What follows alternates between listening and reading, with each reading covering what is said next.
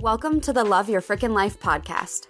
I'm your host, Emily, and over the years, I've been diagnosed with anxiety, depression, and OCD tendencies. But I still love my frickin' life. I truly believe that you can both take care of your mental health and learn to love this big, beautiful life. These are the lessons I've learned in doing so. Thank you so much for being here.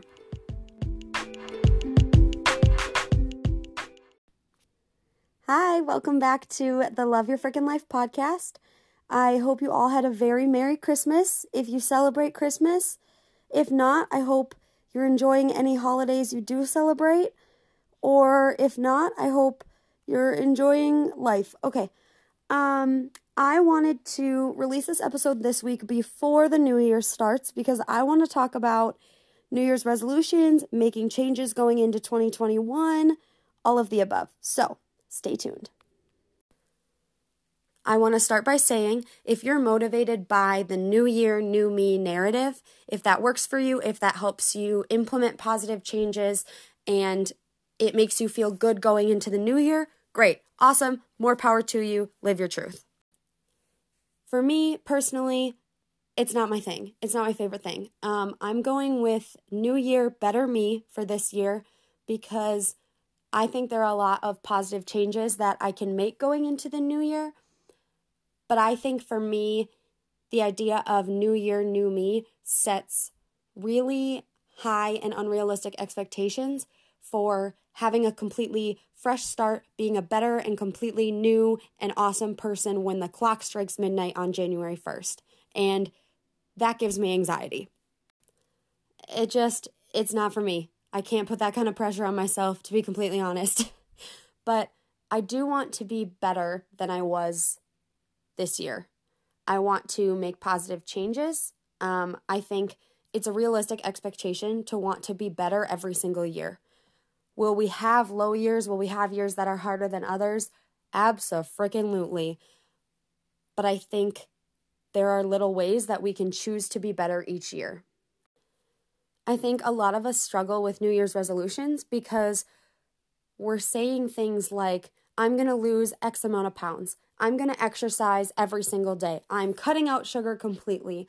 I'm going to get a new job by February. I'm we set these huge goals for ourselves and while I love goals, I love dreams, we know that. I think going into a new year, especially after the year we had, it's important to just work on slowly but surely bettering ourselves with realistic expectations. I also feel like this is important because it allows our goals for the year to ebb and flow and change within the year. Life is so unpredictable. Hello, 2020. And I think if we go in with the mindset of setting better goals for ourselves monthly, I'm going to talk about that shortly, it gives us room to change and breathe and not feel like because we're three months into the new year and I haven't lost five pounds, there's no way I'm going to lose 20 pounds by the end of next year. Therefore, I give up. Give me a Snickers bar. I think we need to allow ourselves room to let our goals change. I personally went into 2020 having only lived in my new city for a couple of months. So I went in with the mindset my New Year's resolution was to take advantage of everything that my new city has to offer. And then March hit, and my new city offered nothing because everything was shut down. Didn't see that one coming. Um, and Lord knows 2020 brought all kinds of things that no one saw coming. This has been an extreme example of how life throws crazy things at us and we don't know what's coming. So, going into 2021, especially not knowing what this year is going to hold for me personally and for the world and the country and all of the things, I'm choosing to use monthly goals to better myself slowly throughout the year rather than decide from the get go that I'm going to do this one thing for the rest of the year. I also really like monthly goals because it encourages you to step back and self evaluate every month. It encourages you to check in with yourself mentally, physically, emotionally, and decide what it is that you need to do for yourself, to change for yourself, to alter within the coming month to make yourself a better person than you were the month before. And that can change month to month so quickly. Some months you may feel you need a physical change to better yourself.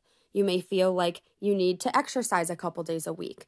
You need to walk more often, spend time standing more often, especially sitting at an office job like me. Sometimes I need to move. You may feel like you need to add more vegetables to your diet or take away some sugar from your diet. There are months where a physical change is what's going to better yourself.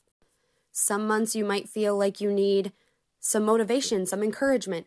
Maybe that means that you dedicate some time each day or each week to reading a self help book or listening to a motivational podcast or watching TED Talks or things that make you feel motivated and encouraged and positive about life changes. Some months bettering yourself might be focusing on your mental health or your mental illness. Maybe that means you spend time each week researching your mental illness and finding different coping mechanisms you haven't tried before. Maybe you're joining online conversations or communities regarding mental health. Maybe you're scheduling an extra session or two with your therapist, something that is going to better your mental health that month. Some months bettering yourself means adding joy to your life, making yourself a little happier. Maybe that means scheduling weekly Zoom calls with your family or setting aside a day of the week to spend time with your friends, setting time aside to watch a show or a movie that makes you happy once a week. Maybe it's going to get a pedicure, whatever will add joy to your life. Some months, all we need is just to add a little happiness. Like I said, I think it's important to self evaluate and decide what it is that I can do in the coming month that's going to help me better myself. For the sake of both transparency and accountability, I am going to share my January goal for the month of January, I've decided it would benefit me to cut back on drinking a little bit. So I'm committing to only drinking one night a week. Alcohol isn't something that I consider to be a big problem in my life, but I do tend to be the type to pour a glass of wine after I have a long day, and I just know there are better ways that I can cope with things like stress or feeling overwhelmed. So I'm looking forward to exploring that, cutting back on the alcohol a little bit, one way I'm planning to do that is to increase my water intake. So, my other goal for the month of January is to drink one Brita pitcher of water a day. This is a really easy routine for me because I'll fill it up at night and start with a fresh pitcher in the morning um, and have it gone by the end of the day. So, anything above and beyond that is obviously awesome, but I'm challenging myself to a minimum of one pitcher of water a day, and I'm only going to be drinking alcohol once a week. I'm excited to see how these small but important changes will influence how I'm feeling, how I'm coping with things, um, and how I can better myself for the month of January. So I'll be sure to keep you posted, especially going into February and beyond, and what my monthly goals are looking like then. Like I said, I think setting monthly goals gives us an awesome opportunity to self evaluate and see where we're at and what we're needing more or less of as the months come and go as we make it through the year. So that's what I'm up to in January. Um, like I said, I encourage you to do the same if you're also someone that can feel anxious or put off by really large New Year's resolution type goals. I think it's an awesome opportunity to break it down and let life run its course, but also make sure that we're slowly but surely bettering ourselves each month. I would love to brainstorm goals with you to hear your goals and support and encourage you in them. Like I said, whether you're choosing big yearly goals or you're choosing to go month to month and slowly better yourself like I am, I would love to be a part of that journey. Um, if not me, I hope that you're able to share those goals with those close to you. I think it's an awesome way to hold yourself accountable, but to also allow the people in your life that care about you to check in on you and let them into um, how you're feeling and, and what you're up to and let them support you in that way. If you'd like to share your goals with me, you can find me at LYFL Podcast on both Instagram and Facebook.